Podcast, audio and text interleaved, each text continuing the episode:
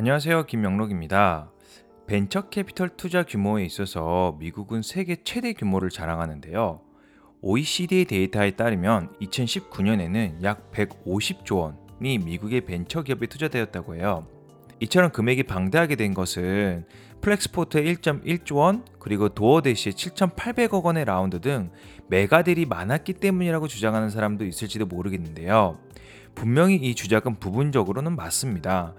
왜냐하면 전체 투자 금액의 절반 이상에 해당하는 90조 원이 후기 단계 스타트업 투자에 사용되기 때문인데요. 그래도 나머지 60조 원은 순수하게 초기 단계 스타트업의 딜에 사용되었습니다. 반면 같은 기간 한국에서의 벤처 캐피털 투자 총액은 약 3조 원으로 미국의 초기 단계 VC 투자의 5% 정도에 지나지 않고요. 이 같은 규모는 몇몇 유명한 VC 펀드가 실현하고 있는 게 아닙니다. 미국에서는 수천 개의 VC 펀드가 있고 또 매년 수백 개의 펀드가 설립되고 있습니다. 오늘은 미국의 VC 펀드를 펀드 크기를 기반으로 간단하게 분류를 해보고자 합니다. 우선 대형 펀드인데요. 뭐 세코이아, 뉴 엔터프라이즈 어소시에이트, 베서머 벤처스, 그레일락, 클라이너 퍼킨스 등의 VC 펀드를 아시는 분은 많다고 생각합니다. 이 펀드들은 30년 이상의 역사를 가진 첫 세대 VC라고도 할 수 있는데요. 매력적이고 안정된 실적, 그리고 엄청난 AUM, 그러니까 운영 자산 잔액, 펀드 규모, 그리고 확고한 명성을 자랑합니다. 또한 앤드리슨 호로위츠, 파운더스 펀드, 그리고 코슬라 벤처스, 라이트스피드, 그리고 제너럴 카탈리스트 등의 대형 펀드도 있는데요. 이들은 첫 세대 VC에 비하면 비교적 역사는 짧지만 방대한 AUM과 10억 달러 이상의 펀드를 보유하는 아주 영향력이 큰 펀드들입니다. 다음은 중형 펀드인데요. 중형 펀드에는 그레이크로프트, 펠리시스 벤처스, 드라이브 캐피탈, 플러드게이트 펀드, 이니셜라이즈드, IA 벤처즈 등의 펀드가 포함됩니다. 이들 VC는 VC업계 이외의 사람들 사이에서는 그다지 알려져 있지 않을지도 모릅니다.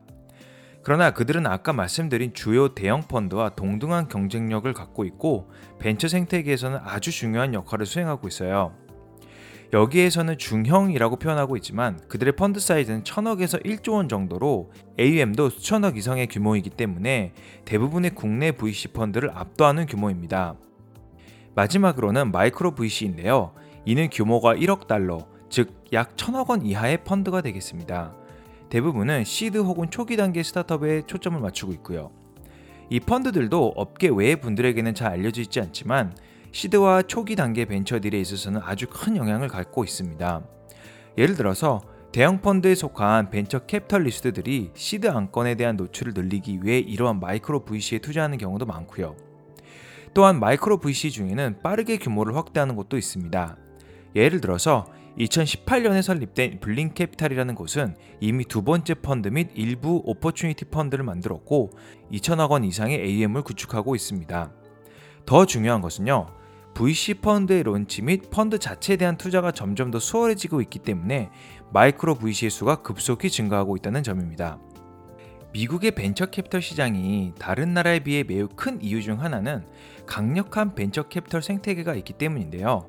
대형 펀드뿐만 아니라 중형 펀드와 마이크로 VC도 생태계의 중요한 일부분으로 전체 생태계를 지지하고 있습니다.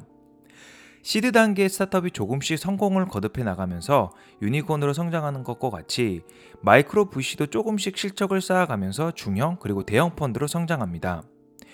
미국에서는 수많은 성공 사례가 많은 사람들에게 마이크로 VC와 같은 소규모 펀드를 시작하게끔 촉구하고 있고요. 현재 규모나 역사 관점에서 보면 한국의 VC 펀드의 대부분은 마이크로 VC로 분류할 수 있는데요. 그들이 한국 최초의 대형 VC 펀드로 성장할 수 있도록 건전한 사회 풍토의 정착, 규제에 적절한 정비, 그리고 더 매력적인 스타트업이 많이 나오는 것이 중요하다고 생각합니다. 동시에 누구나가 새로운 펀드를 쉽게 시작할 수 있는 분위기를 가질 수 있도록 VC 생태계를 성장시켜 나가야 하고요. 지금 존재하는 VC 펀드가 대형 펀드로 성장하는 가운데 지금부터 시작하는 VC들은 차세대 중형 펀드로 성장해 갈 것입니다. 실제로 최근 한국에서도 많은 사람들이 새로운 펀드를 시작하고 있는데요. 이것은 세대를 초월하는 VC 생태계를 구축함에 있어서 매우 중요한 단계가 될 것이라고 생각합니다. 오늘 이야기는 여기까지입니다. 감사합니다.